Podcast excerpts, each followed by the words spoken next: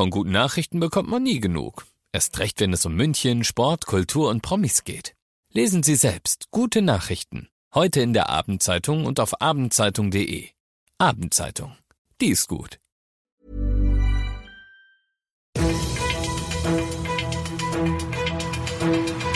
95.5 Charivari, das München Briefing, Münchens erster Nachrichtenpodcast. Mit Christoph Kreis und diesen Themen.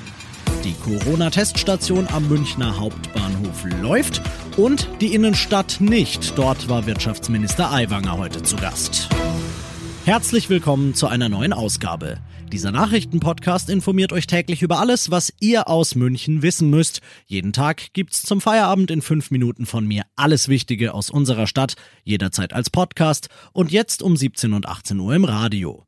Die Strategie der bayerischen Landesregierung zu testen, was das Zeug hält, hat auch in München Einzug gehalten. Am Flughafen wird getestet, seit heute Morgen auf der Theresienwiese und seit heute Nachmittag auch am Hauptbahnhof. Das Angebot dort richtet sich aber nur an Leute, die mit der Bahn gekommen sind. Ja, wenn ich denn jetzt nun aber zu dieser Gruppe gehöre, Bahnreisender bin, wie läuft das dann mit dem Test? Chris Jürgens vom Arbeiter-Samariter-Bund München. Wenn Sie am Hauptbahnhof ankommen, können Sie über die Beschilderung zur Teststation finden. Dort kommen Sie in einen Wartebereich, in dem wird kurz geklärt, ähm, kommen Sie aus einem Risikogebiet an oder kommen die ähm, Reisenden aus einem Nicht-Risikogebiet an, da Reisende aus dem Risikogebiet bevorzugt getestet werden müssen. Danach geht es zur Testung. Das ist ein einfacher Rachenabstrich. Dieser Rachenabstrich wird dann ans Landesamt für Gesundheit und Lebensmittelsicherheit geleitet zur Testung und die machen dann am Ende auch die entsprechende Benachrichtigung der Bürger, die sich getestet haben. Eine vorige Anmeldung, wie etwa auf der Theresienwiese, ist übrigens nicht nötig. Alle weiteren Infos zur neuen Teststation am Hauptbahnhof, aber natürlich auch zu der auf der Theresienwiese und der am Flughafen findet ihr auf charivari.de. Natürlich die Öffnungszeiten, das ist, wird lang unser Thema bleiben, dass einfach die Erwartung auch von Touristen, die ist, dass man auch an Sonntagen hin und wieder, es soll nicht 52 Sonntage sein, ausdrücklich, sondern maximal vier, dass man einfach irgendwo in München die Erfahrung machen kann, da rührt sich was. Flori Schuster vom gleichnamigen Sportshaus Schuster in der Rosenstraße auf die Frage, was denn kurzfristig gegen die schlechte wirtschaftliche Lage wegen Corona helfen könnte.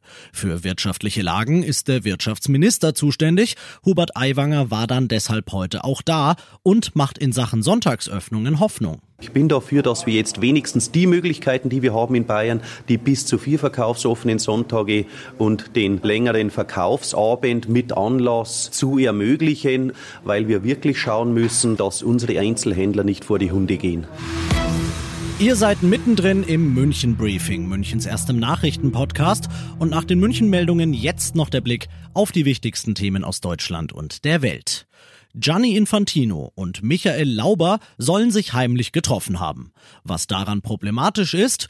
Nun, der eine ist Präsident des Weltfußballverbandes FIFA und der andere der Leiter der Schweizer Bundesanwaltschaft.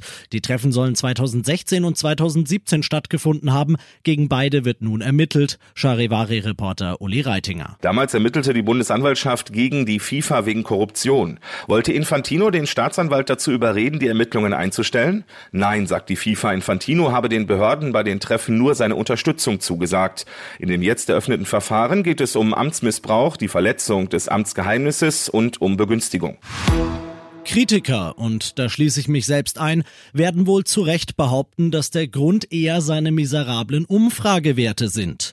US-Präsident Trump spielt mit dem Gedanken an eine Verschiebung der Wahl im November.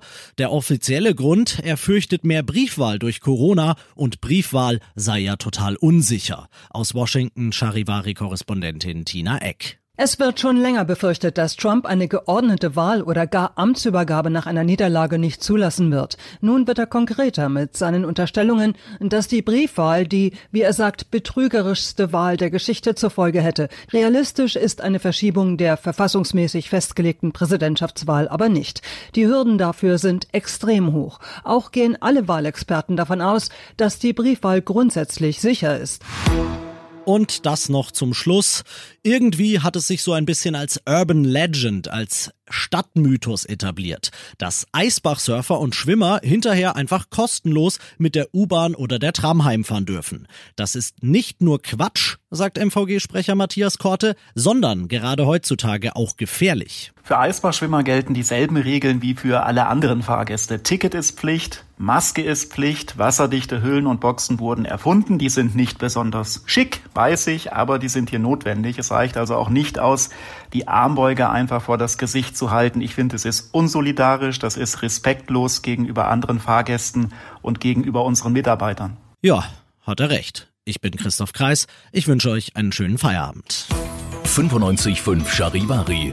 Wir sind München. Diesen Podcast jetzt abonnieren bei Spotify, iTunes, Alexa und charivari.de. Für das tägliche München-Update zum Feierabend. Ohne Stress. Jeden Tag auf euer Handy.